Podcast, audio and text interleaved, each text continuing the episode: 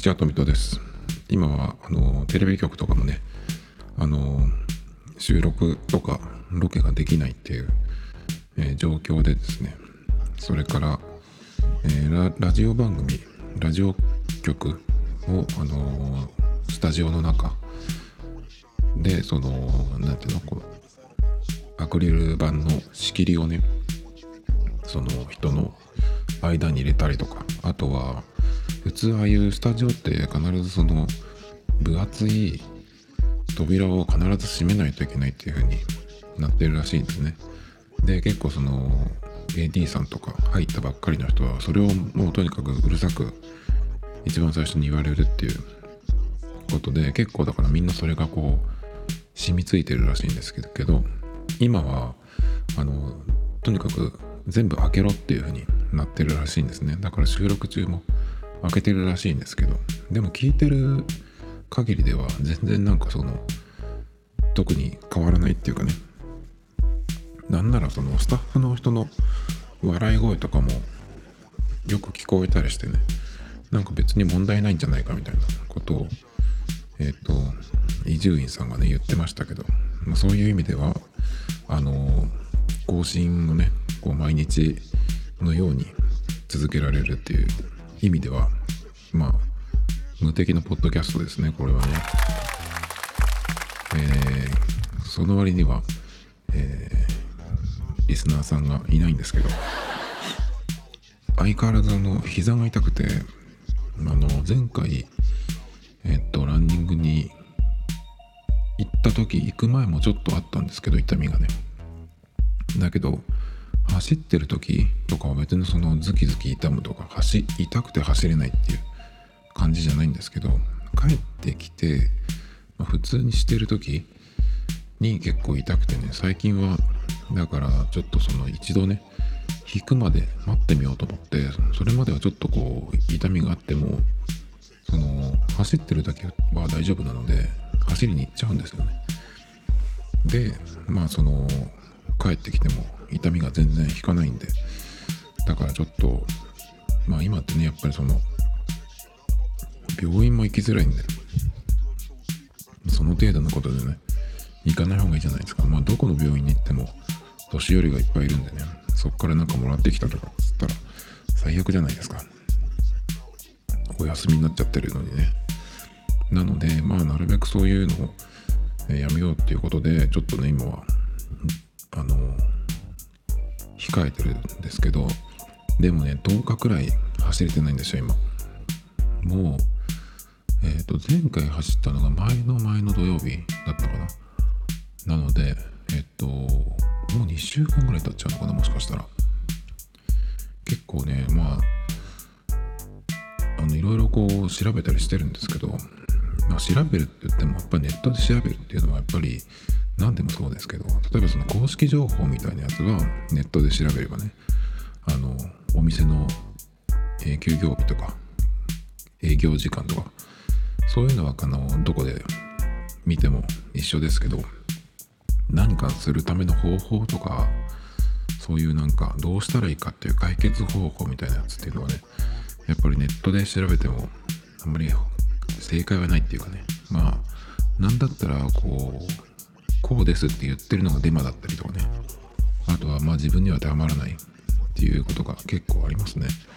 まあネットでこう自信満々に言ってるようなやつっていうのは何ていうのかな今。日本って結構言ったもん勝ちみたいなねそういう幼稚なやつが多いので。なんかその胃の中の蛙以下の範囲でものを言ってるみたいなのが結構多いんですよね。だから、えーその検索した時に上に来たと上に来たページをね23個見てねそこに書いてあるからって言って、えーそれが正しいわけじゃないってことがよくあるんですよね。でだけどまあそのネットで検索するくらいしか今はないんであのどうしたらねこの膝の痛みがなんとかなるかなと思ってでランナー膝ってよく言うんですよ。その走り始めた人がそのなんていうのかなその疲労が溜まってくるとかあとはそのフォームとかがまだそのできていない。それからまあ根本的にその下半身の筋肉がまだ弱いっていう時に結構その膝をね痛めるっていうのはよくあるっていう話っていうのはねあのターザンみたいな本を雑誌を読んでもそうだしネットを見てもそうなんですよね。でそのランナー膝っていうのは僕も心当たりがあって走り始めた頃に一度なって結構大変だったんですよその時は。あのまあ筋肉痛みたいな感じだと思って最初は。まあ膝が痛いのでちょっとまあその痛み自体は違うんですけどその最初症になった時はあの痛くてももうどんどんやっちゃおうっていうかねまあそのうちこう筋肉もついてきて慣れるだろうっていう感じでやったんですけどあのその時になんかいろいろ本とかで調べたらあのその痛みがある時は走っちゃいけないっていう風になってましてまあそれは最近も多分変わってないんですけどその本当に、えー、よろしくないことになるっていうことでね、えー、でそのランナー膝っていうのは膝の外側を痛めるんですよね。なんですけど今の僕の痛い場所っていうのはその逆なんですよね。膝の内側のお皿の下の方なんですよ。で膝が痛い時ってそのどういうところが痛いのかどうしたらいいのかっていうのをこう調べると大抵の場合は、えーと、このももの外側から膝の方にこう回ってるこうつながってる筋があるらしいんですね。なのでこうももの方から伸ばしてやると、えー、ほぐれるみたいなねそういう、えー、話も読みましたしだけどねその外側ってのはあるんだけど内側の痛みっていうのは全然あの書かれてなくて整形外科医とかなんかそういう病院系お医者さん系のページでちょっと見つかったぐらいでまだちょっとねあの調べきれてないんですけどなんせねそのあの筋肉というかその筋の部位肉の話みたいになっちゃうけどその部位のあの名前が結構難しいからすぐ覚えられないんですよね。漢字も難しいしだからちょっともうちょっと調べてみないとなっていう感じなんだけど YouTube でも結構最近はそういうのがあってあのどこから膝の痛みが来てるかっていうとある人のやつだと足の裏側っていうかねそのそもそも、えー、シューズが合ってないとか、まあ、そういうところから来てるっていう場合もある。だからまず足の裏を見るっていうのがアメリカとかでは、えー、よく言われるっていうのもなんかね見ましたし。ちょっとねまあだからいろいろこう見たり読みすぎたりしてまあ結局今何をやったらいいのか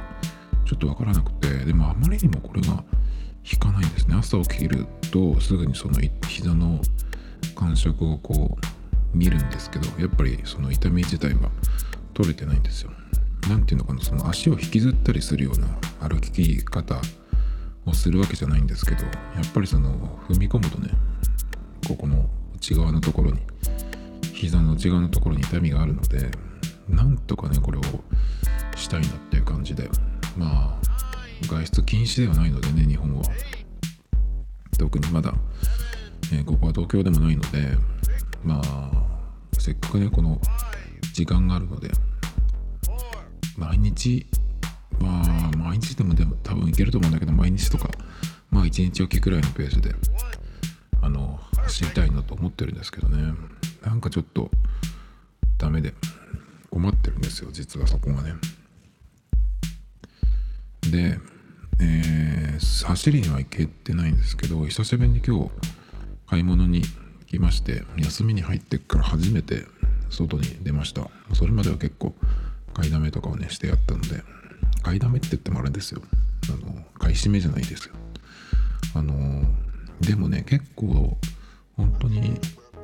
食事の分くらいでねちょっと家にいるとなんか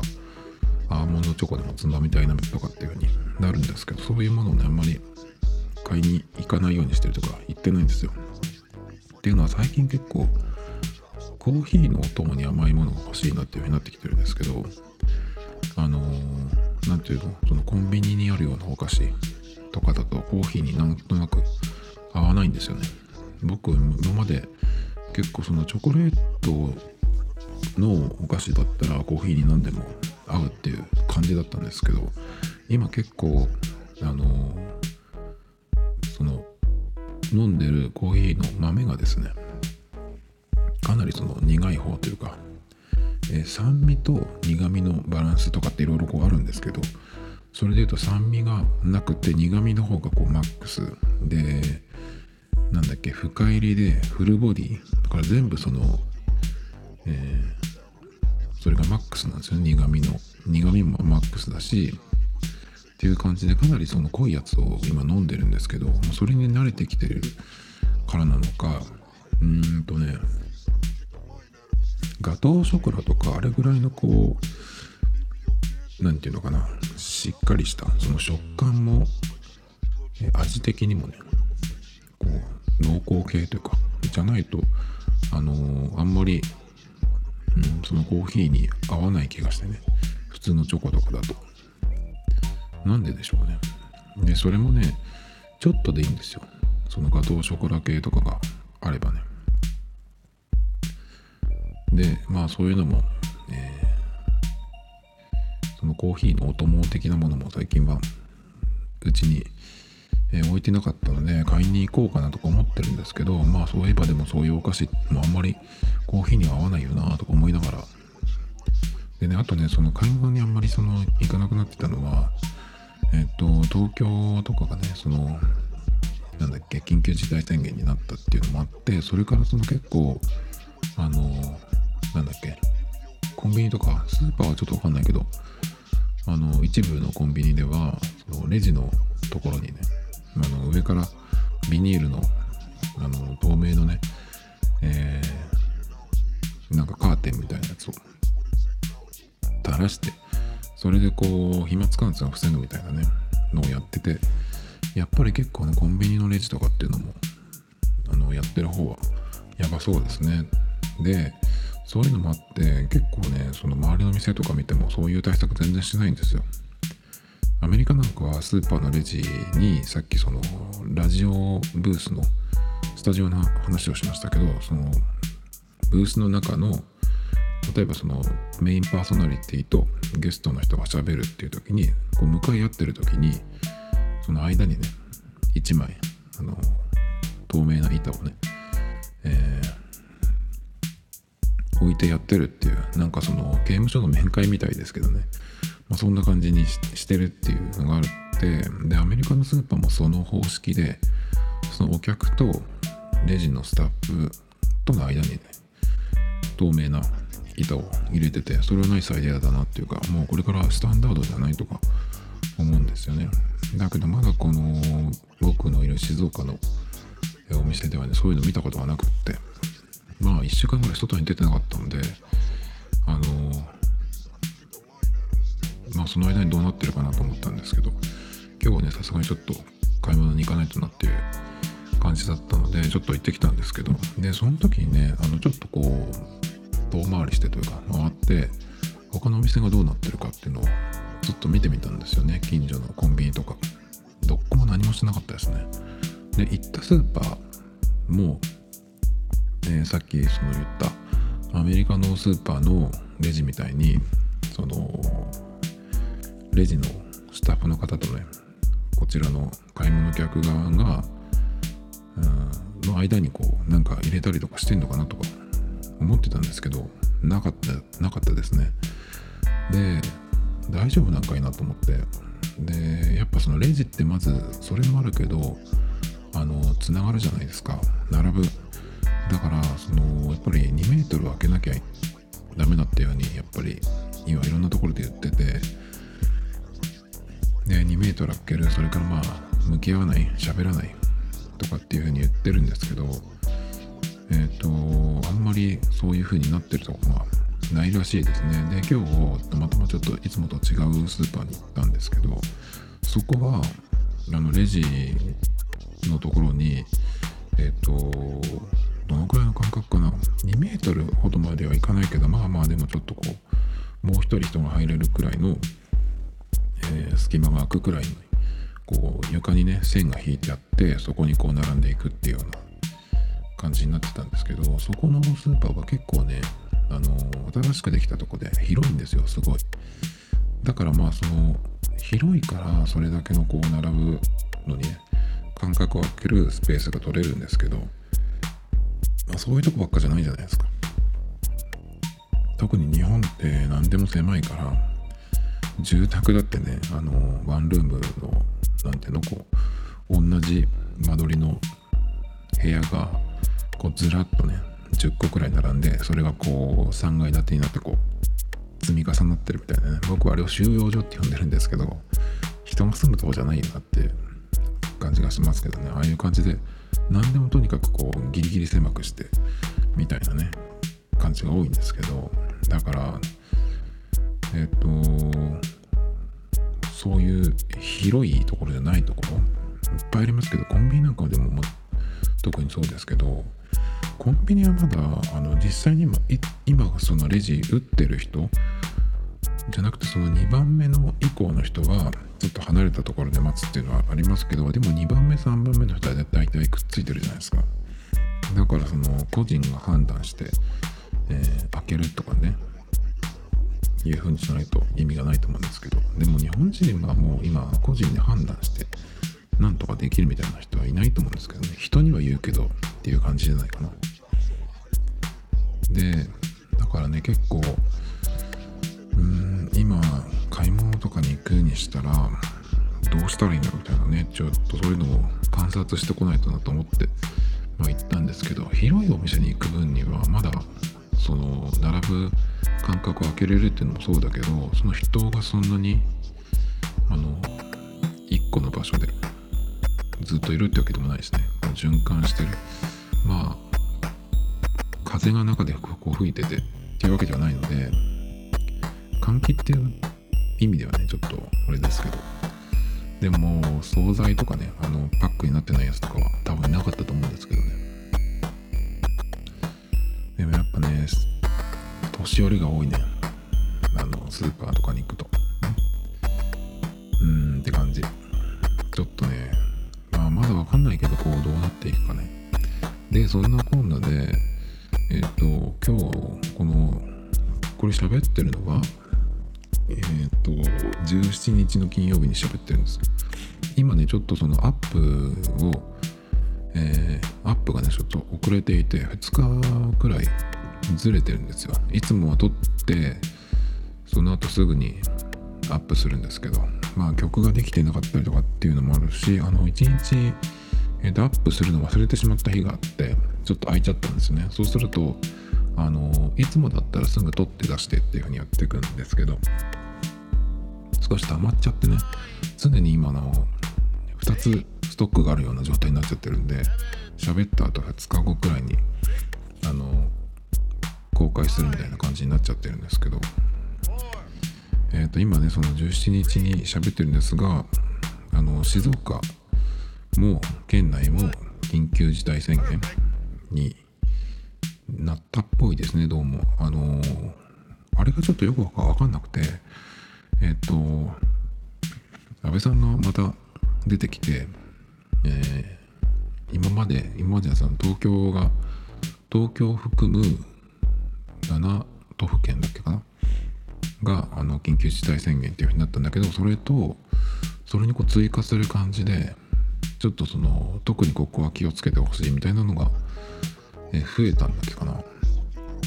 ていうのもあるしその緊急事態宣言自体を全国に拡大とかっていう感じでね。でも結局なんかああいうのって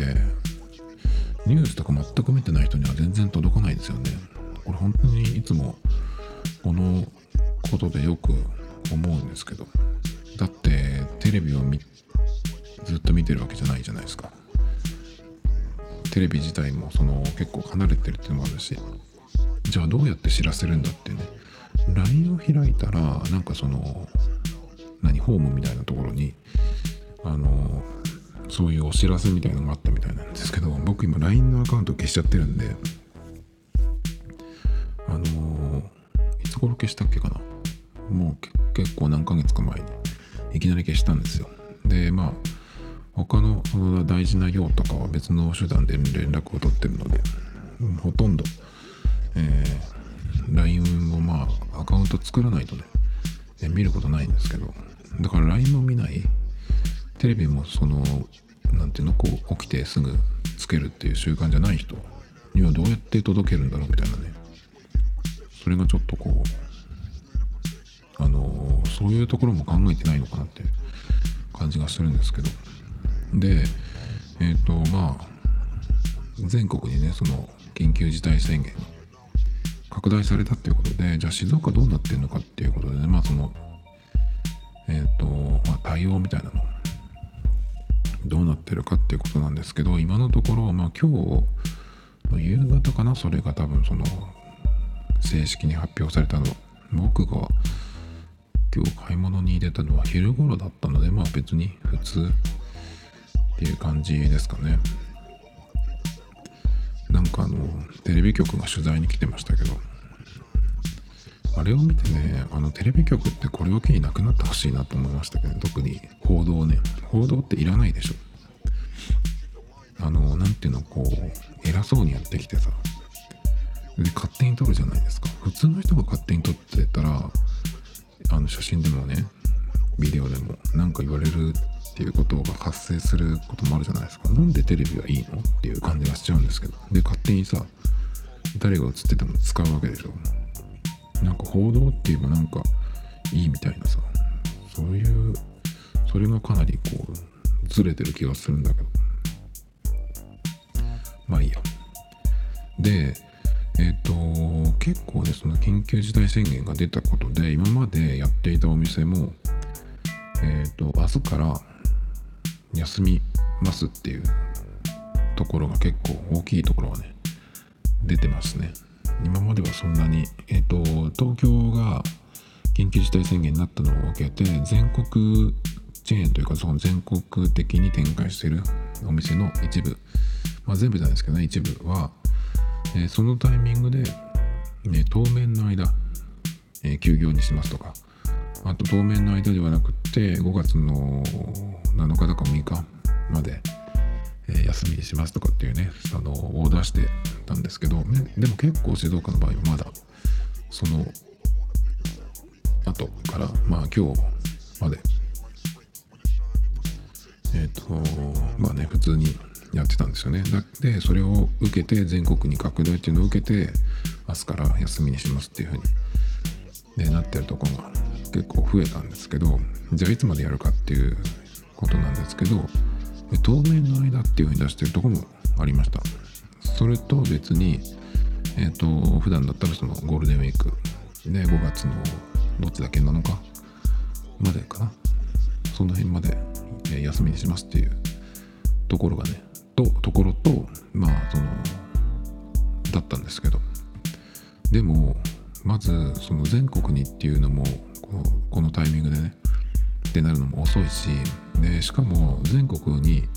緊急事態宣言拡大するって言ってもそれでもまだ交通を通じたままでしょ。鉄道と高速も止めてやっとそこから12ヶ月後に少し見えてくるとかじゃないのかな。と思うんだけどだから店が休みになったくらいではねまだスタートも切ってないような気がするんですよね。結局今静岡ではまだそこまでその東京ほど感染者が多くないので感染者が出るとこのニュースになってるんですよ。確認されたって言うとねも本当はもっと多いかもしれないけどやっぱり病院に来るんでそこできっとその情報を上げてるっていうことだと思うんですけどでどういう人がなってるかっていうの結構出てるんですね。でその人がどういう行動をしていたかあとはその身の回りにどういう人がいるかっていうのでよく見ていくと結構やっぱりまあ言われてる通り感染されてる方は高齢者の方が多いですね。70代とか90代とかの人もいましたね。でそういう人がどういう行動をしてたかっていうとやっぱりそのじいさんとかですね。なんかその介護何の介護か知りませんけど会合に出て一緒にご飯食べてとかね。だから1時間とかは確実に一緒にいたっていう人が多いですね。それからえ、っとまあ現役世代の人だとえー、東京に行ったりとか、まあ、東京から来た人に会ったりとかね。そういうところでまあ都内とのその接触を確認されてるっていう人も結構いますね。それからこれは映るようになっているそれを映るよっていう人がいたんですけどえっ、ー、と静岡から、えー、仕事でね2人で車に乗って東京まで往復して1日で帰ってくるっていうのをやった人がいて、まあ、見事に2人とも感染されたっていうのが出てたんですけど。だから結構だからその静岡で感染してる人っていうのはやっぱりその都内から都内まあ大阪とかもあるだろうけどその感染の多いところから来てる人と会ったりとかねそれからまあ行ってきたりとかっていう人が多いんですよね。ほとんどそうじゃない？だからその老人がなってるっていうのはそういう人が家族にいるとかそう人とどっかでその、えー、一定時間あったりとかねしてるんじゃないかなと思うんだよね。だからお店を閉めたところでその人の行き来が自由にできてる。じゃ意味がないと思うんですけどね。だから本当ただお店側からしたらその今から休みにしてその5月の7日とかまでっていうことはまあ23週間3週間ぐらい3週間弱かな。っていうことになると思うんですけどそれだけ閉めるってことは普通だったらありえないのでものすごい痛手になるわけですけどでも店側からしたら僕個人としてはねどんどん閉めてなんとかしてよとか思うんだけどでも店側のことを考えたら閉めるだったら閉めるでそのいつまで閉めるのかっていうことを決めれないとあの計算ができないじゃないですか。だからまあ2週間とか3週間でね今の状態で収束するとは全く思えないけどもしそのこの期間でね本気でやるんだったら全部本当にその人の出入りができない状態にしてそれで、あの休業っていう風にするんだったらその人の接触っていうのはまあそれこそスーパー行ったりとかねそのぐらいになると思うんであの一斉にそこでこうそのぐらいのレベルでやらないとダメだと思うんですけどね。昨日だったか喋ったやつでその日本の人が今サンフランシスコにいる人たちのその話を聞いたっていうその漫画になってるやつがあるんですけどその時にサンフランシスコが外出禁止になったのはニューヨークがその外出禁止になる前でしかもその時のサンフランシスコの状態っていうのは今の東京の感染者の数より少ない時に始めたよっていうのを言ってたんですね。でそれで今この感じなんでだから日本やばいよっていうようなね話をっていう話だったんですけどそれがだからまさに今日本の地方とかでもその今このぐらいだから大丈夫とかですねあの小学生の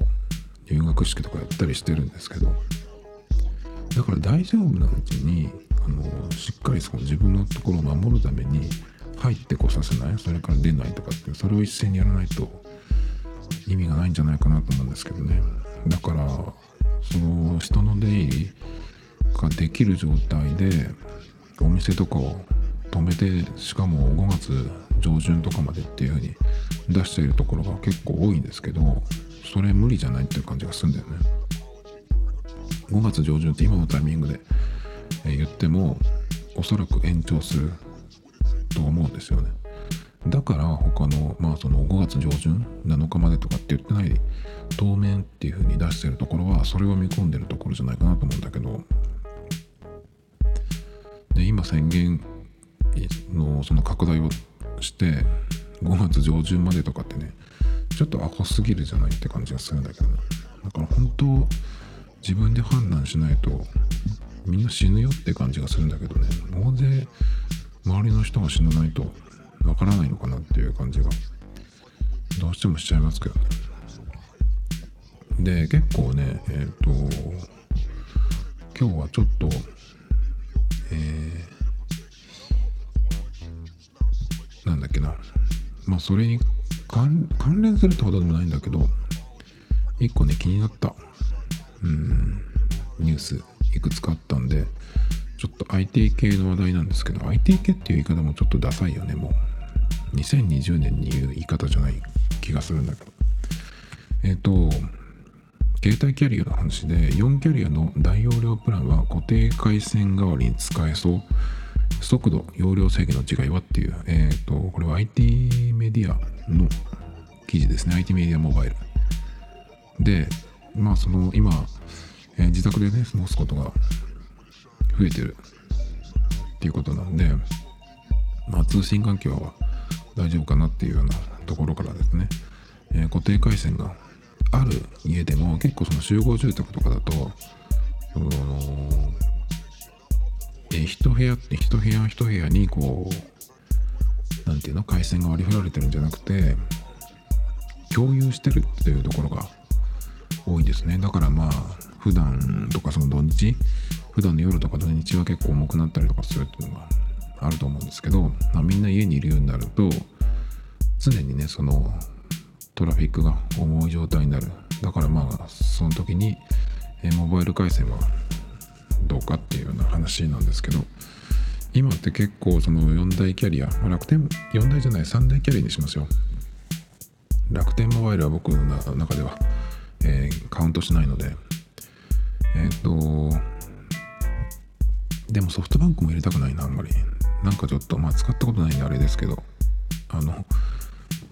ちゃんとした回線っていう話を聞いたことないんで。まあそれでも三大キャリアのその今大容量のプラン容量制限はないっていうね。まあそういうプランが出てるんですけど。まあ固定回線としてのその活用とかもできるのかみたいなねそういう記事なんですよね。まあ結構その YMAX の時もそうだけど、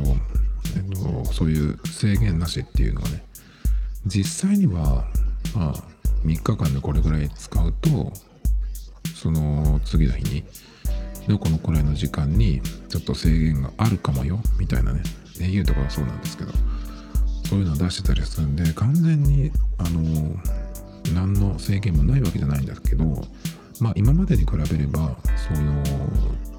何て言うの？この容量を超えたらめっちゃ遅くなるよとかね。それからあの容量買わないと自分で使えませんよみたいなことはないんでそれに比べると全然かなり使いやすくなってるんですけどまあそれでそういうプランがあると、えー、固定回線と固定回線代わりになるのかみたいなね話はよく出てくるんですけど僕はえっ、ー、と2年間 YMAX を使ってましてもうやめたんですけど去年の9月にやめてでえっ、ー、と今は au のそのデータ容量無制限のプランにしてですねそれのみで使ってます。光回線とか固定回線は引いてないです。でまあそれなのでね結構その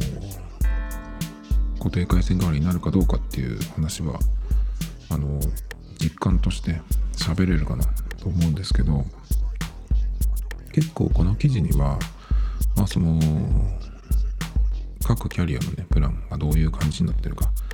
あとまあ制限のこととかね書いてあるんですけど今ってその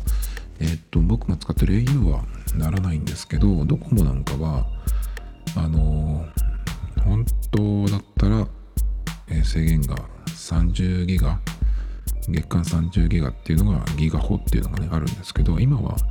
そのキャンペーンで60ギガに増量されてるっていうことでまあ60ギガだと多分普通の人が結構その一日中なんかあのずっと画面を見てて何かやってても多分あの大丈夫だと思います。僕も60ギガは行ったことないです。ざっくりその特にあのこういうのって気にしちゃうと普段よりこうセーブしたりするので実際の自分のこの使い方でどのくらいの容量を使ってるかっていうのがちょっと見えてこないんですけど。だから最初にその、えー、EU のそのデータマックスプランっていうのを使い始めた時に毎日ねあの前の日にどのくらいの容量を使ったかっていうのもその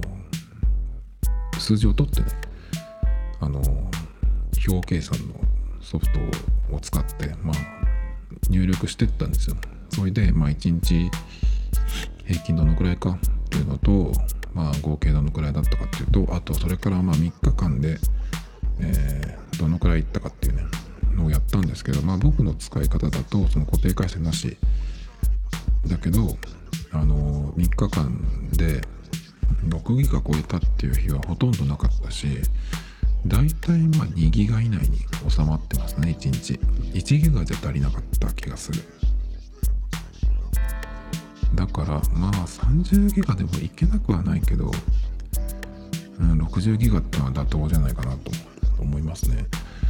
でまあその容量だけの問題じゃなくてまああの固定回線がないとあのどういうふうにどういう時に困るかっていうことなんだけど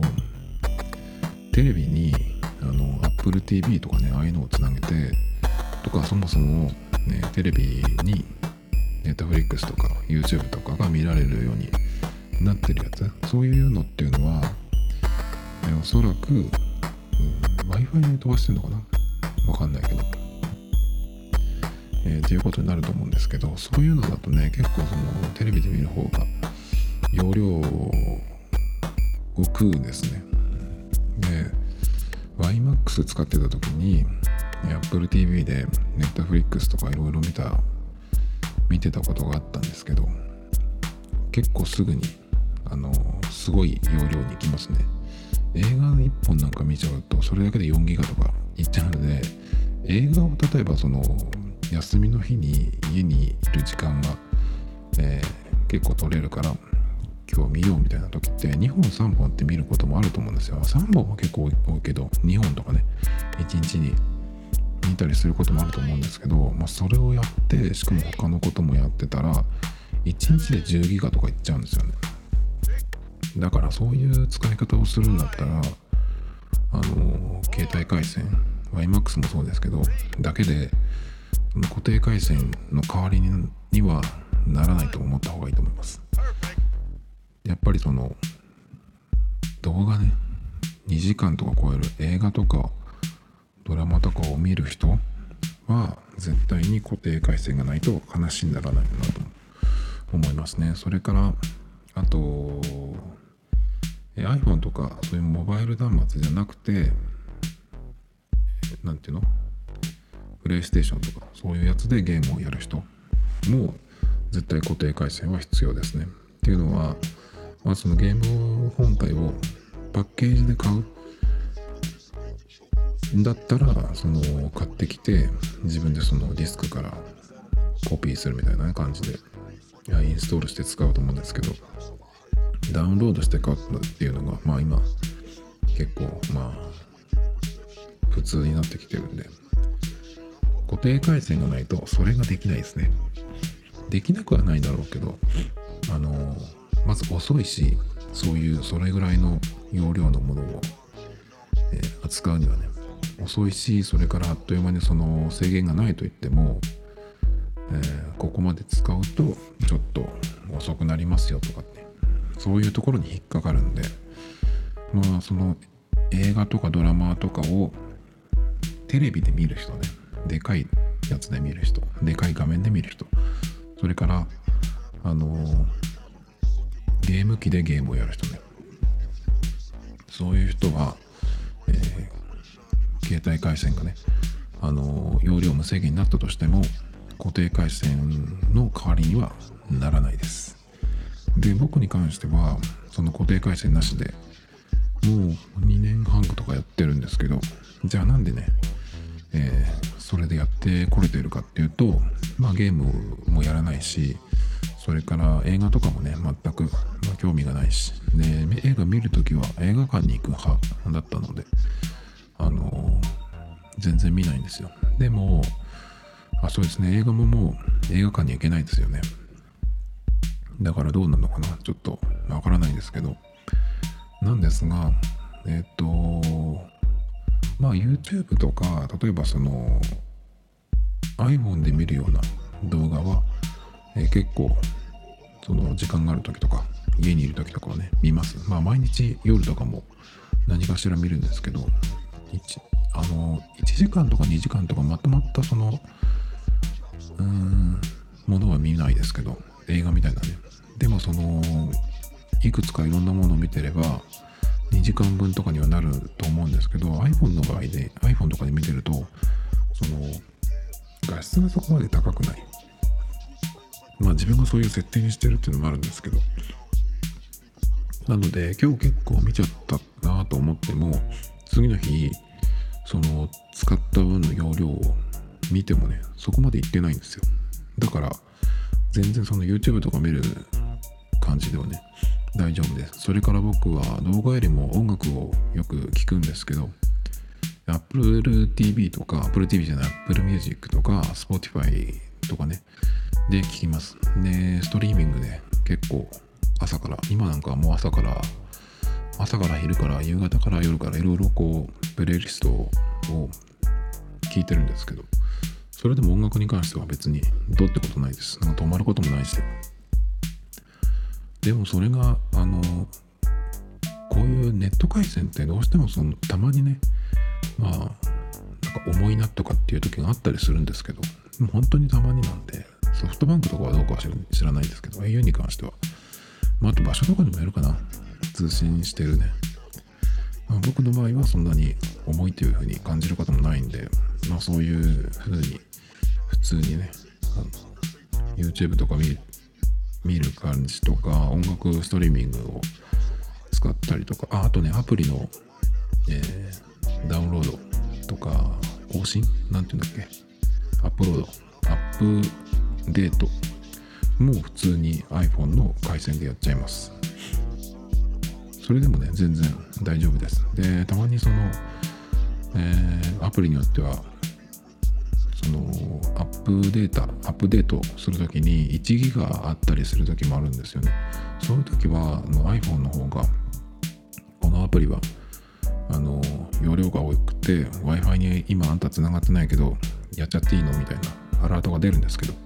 それやっちゃってますね。で、別になんか困ったこともないので、1ギガくらいだったら別にどうってことないかなと思います。だけど、あとね、その、なんだっけ、OS の更新ね、それがね、Wi-Fi がないと、確か Apple Watch はダメだった気がするんだよね。だけど iPhone だったらやっちゃうし、しかもまあ、Wi-Fi じゃなくてもいいよっていう設定にしとけば勝手にダウンロードしてくるんでね。だけどさすがにこれはちょっとなと思ってるのが Mac の OS の、えー、アップデートね。Mac の場合はえっ、ー、とその OS のデータだけで4ギガとか超えるんですよね。さすがにそれはちょっと差し支えるかなと思って。今までそのまあ Mac の更新をやってないけど iPhone の方は結構バンバンやっちゃうしそれでもあの夜になったら回線が重たくなったとかねそういうこともないんでまあ大丈夫なんですけど。まあだからそのぐらいだったら別にそのなんかこうすごく自分で制限かけたりとか我慢して使わなくてもあの固定回線がなくてもね一応僕の使い方だったら大丈夫だけど固定回線の代わりになるかっていうとそれでも僕は固定回線の代わりにはならないっていうふうに答えますね。っていうのはやっぱりその、まあ、僕の場合だと Mac の OS のアップデートはちょっとできなくはないだろうけど躊躇するしまあいろんなねその何？アップ、えー、ダウンロードアップロードできますけどやっぱり固定回線に比べたら遅いしね。ものすごく遅いってわけじゃないからまあやっちゃうんですけど。でもたまにその固定回線あるとこに行くとやっぱ早いなっていうふうになるので。それとやっぱり、え、テレビを使ってそのストリーミングでね何か動画を見るっていうのはまあできないっていうかできなくはないけどやめてるんで。まあその辺かなとはまあゲームとかやる人は多分話にならないと思うので。そう考えると固定回線の代わりになるかどうかって言われたらならないよっていうふうにのがまあ結論ですね。個人的にはなくても全然大丈夫だけど。どうですかって聞かれたらならないよっていうふうに答えますね。であのね最近あさこの記事を見てあのちょっと今までこう自分が、えー、知ってたこととちょっと違ったやつがあってですねそれはあの、まあ、au の、えー、プランなんですけど今データマックスプランプロっていうのを使ってまして、えー、それがですねえ、ー、と一定期間内にその大量のデータの通信をしてるとその速度制限をする場合があるよっていう風になってるんですよ。このプランの場合ね。で YMAX 前に使ってた時は3日間で10ギガを超えた場合、えー、次の日のあ10ギガを超えてる状態ね。だから、えー、次の日になってもその3直近3日間の合計が10ギガ超えてたらまだねその制限がかかるんですけど。でその制限っていうのが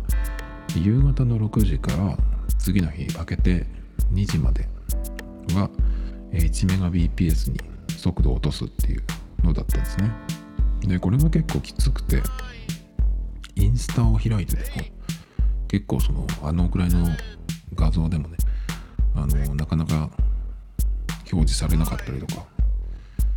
することがあって結構きつかったんですよね。まあその YouTube の標準画質は見られるくらいの速度とかと言っててまあ見れなくはなかったけど結構重かったんですよ。で au の場合はどうなってるかっていうとそういうはっきりしたあの数字は出してないんですよ。どのくらいでどんだけ使うとえっ、とどのぐらいの期間にどのくらいのスピードになるとかねっていうのはなってないんで結構その様子を見ながらっていう感じだと思うんですけど。でいつだったかその au の社長さんがその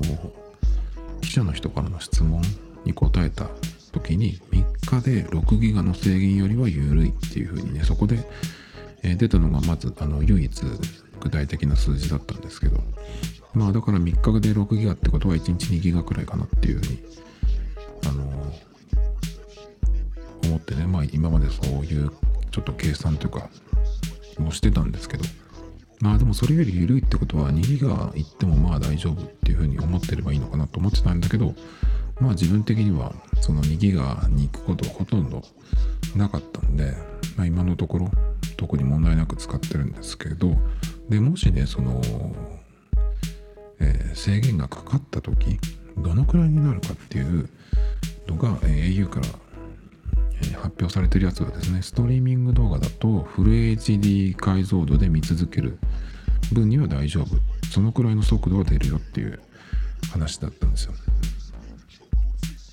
あじゃなかった。今までは HD 動画を見られるっていうふうに言ってたんですけど最近になってフル HD 動画も大丈夫。フル HD 動画を見る分くらいには問題ない速度だよっていうふうにねだったらしいんです。ちょっと変わったんですよね。緩和された。だからまあそのプランを使ってる人とかまあそれが始まっていろいろこう様子を見てちょっとこう表現を変えたのかなっていうところなんですけどじゃあ HD 動画フル HD 動画ってどのくらいなんだろうと思ってね。まあ改めてちょっと、えー、ざっくり調べたんですけど。そしたら HD 動画っていうのは 720p ですね。で、フル HD っていうのは 1080p なんですよ。で、最近、その、そのコロナの影響で、結構その、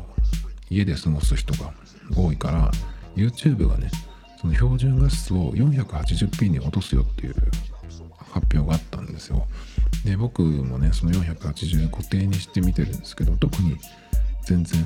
困らない。何か変わったぐらいの感じなんですね。だからテレビとかで見てる人だったらちょっとあの画質が落ちたなっていうふうに思うかもしれないんですけど。パソコンであのフルスクリーンとかにしなければ普通に 480p で見ててもどうってことないんですよね。だからそれを考えると 720p の動画が、えー再生できるスピードっていうのは全然ね余裕だったんだなっていう感じ。でしかも今は、えー 1080p の動画を、え見続けられるくらいのスピードが出るよっていうことなんでなんか全然いいじゃんっていう感じですね。この au のプランね。こういうのはでもその加入者とか利用状況によってまあ変えざるを得ないところがあるんでまあわからないですけどまあ今のところまあ大丈夫なんじゃないかなっていう感じがしてきてね。結構だからあの何も気にしなくなりますね。だから使い始めてこのデータマックスプランプロを使い始めて2ヶ月くらいはその数字を毎日取ってね自分がどんな感じで使ってるのかっていうのを見てたんですけど全然その困ることもなかったんで3ヶ月目くらいからはもうやめちゃって今は全然気にもしてないんですけど。だから結構その辺は大丈夫ですね今日本当はね iPhone SE の話をちょっとしようとかな思ってたんですけどこの、えー固定回線代わりになるかっていう話をちょっとしすぎちゃったのでそれはまた明日喋ろうと思います Tomito Times Podcast. This program was broadcasted you Anchor FM.